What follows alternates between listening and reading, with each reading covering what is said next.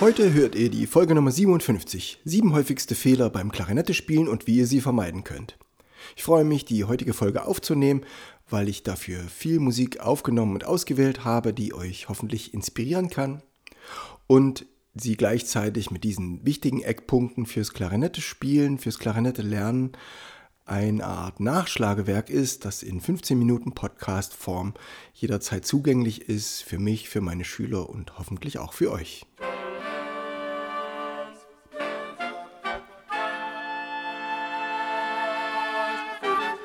Taylors Bläser Podcast, der Wegweiser zum Lernen, Spielen und Unterrichten von Holz- und Blechblasinstrumenten. Hallo und herzlich willkommen, liebe Bläserfreunde, zur Folge 57, sieben häufigste Fehler beim Klarinette spielen und wie ihr sie vermeiden könnt. Ich beginne mit dem Reim, der die sieben Lösungen darstellt und nicht die sieben Fehler. Der Bläserreim zu Folge 57. Frische Blätter, mit ihnen klingt der Lagenwechsel netter. Zweitens. Ist dein Ansatz fest im Sitz, strahlt dein Klang gar blank und blitz. Drittens. Spielst du tief mit starkem Tone, erhältst du Sicherheit zum Lohne.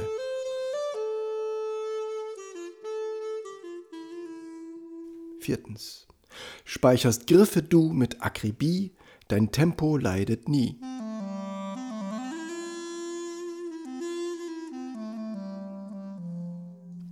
Fünftens. Nutz die Zeigefingerwippe, so nimmst du die Registerklippe.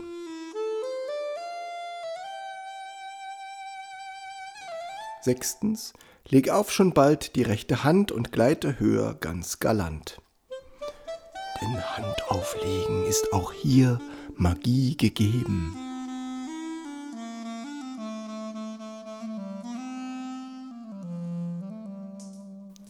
Siebentens, spiel auch du mal ohne Noten, so werden, so werden Edelstücke dargeboten.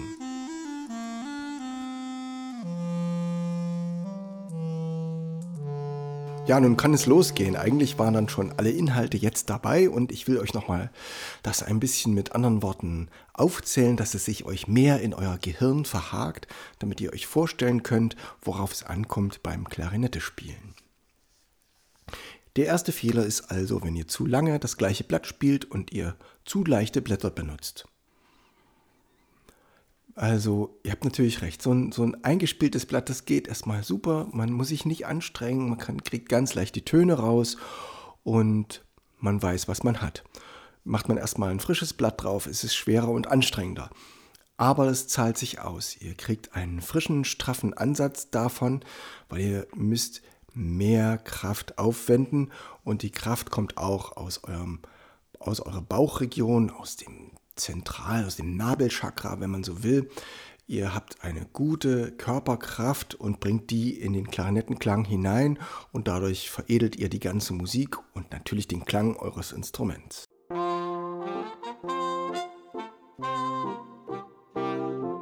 Ihr hört an dieser Stelle das Arietto von Clementi mit Pizzicato-Begleitung.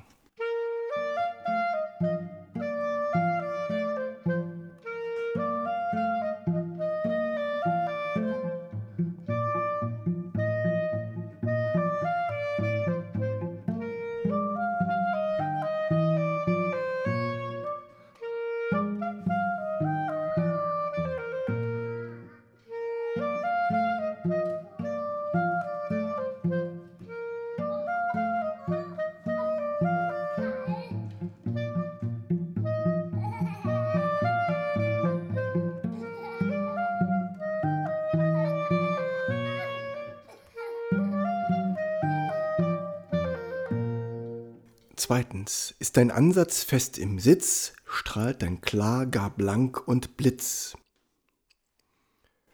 Der Fehler ist, zu locker zu spielen. Das geht in der tiefen Lage wunderbar, aber in der zweiten Lage, das Klarinregister scheint unüberwindlich. Es fühlt sich an, als würde man ein anderes Instrument spielen.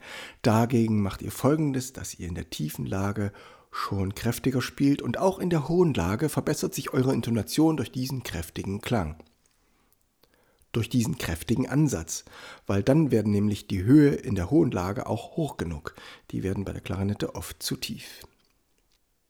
Als Hörbeispiel an dieser Stelle hört ihr das Thema aus der Sinfonie mit dem Paukenschlag von Haydn, ein Andante.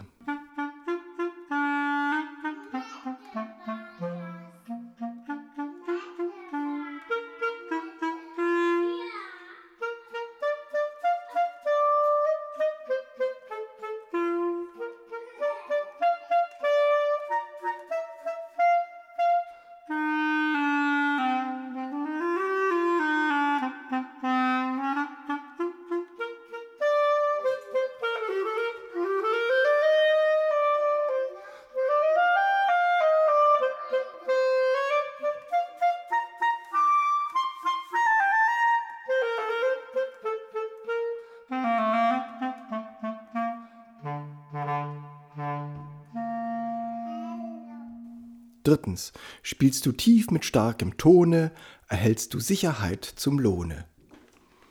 Damit die tiefen Töne nicht zu leise sind, gebt ihr mehr Luft, ihr benutzt die Atemstütze, die ihr eben schon mit dem straffeneren Ansatz entwickelt habt und gebt dadurch ein Klangvolumen in, den, in die Klarinette hinein, womit die tiefe Lage besonders schön klingt. Ich empfehle euch die Noten aus meiner Sammlung. Ich habe euch 16 Tierstücke komponiert mit Klavierbegleitung. Und die findet ihr im Tier-ABC. Und ich habe euch heute eingespielt den chilligen Clownfisch.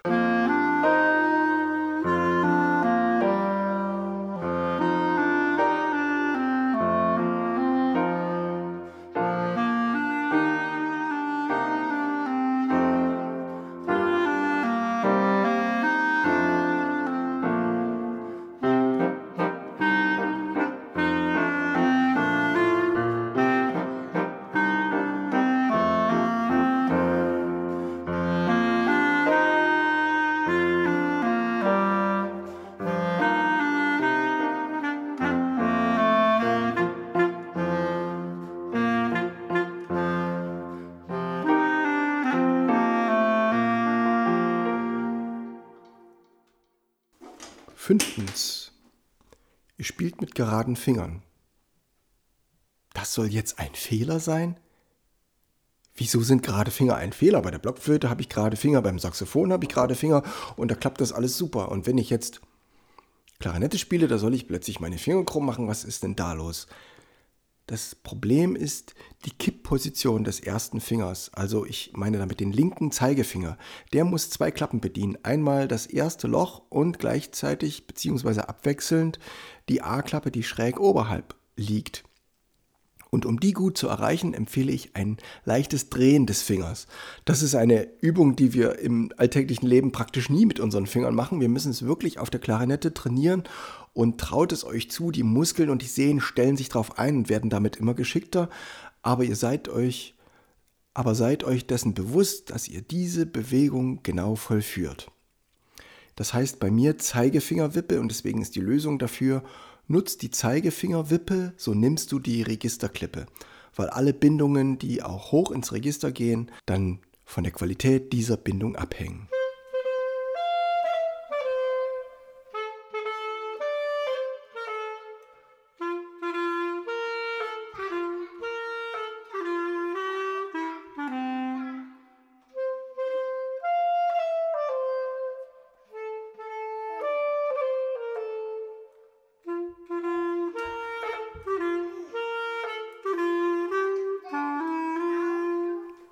Sechstens, greifen, was gespielt wird. Das klingt genauso, äh, wie als würde man alles richtig machen, wie bei fünftens. Also wenn wir ein A greifen mit dieser genannten Klappe, dann ist das auch eigentlich korrekt. Aber wenn wir danach ein hohes C, eine kleine Terz höher spielen wollen, dann gelingt uns das leichter, wenn wir die Hand auflegen.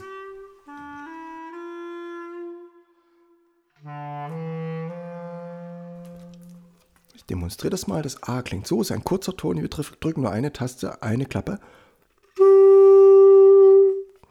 Und das C kommt danach. Da haben wir sieben Finger auf einmal drauf. Wir müssen also eine Klappe loslassen und plötzlich andere sieben Klappen schließen. Und wenn wir die rechte Hand schon auflegen, klingt das A immer noch genauso. Aber wir müssen dann nur noch drei Finger in der Position ändern und nicht mehr sieben.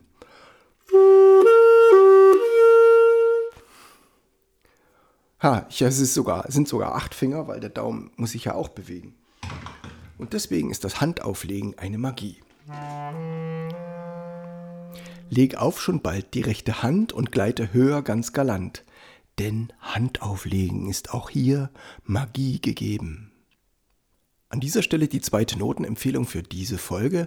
Ich habe ein Klezmer-Album geschrieben, wo ich mich von osteuropäischer, auch jüdischer Musik habe inspirieren lassen und habe damit 24 Etüden für Klarinette solo komponiert. Dieses Buch gibt es auch für Trompete, Querflöte oder Saxophon. Viel Spaß mit Ankunft in der Fremde aus meinem Klezmer-Album.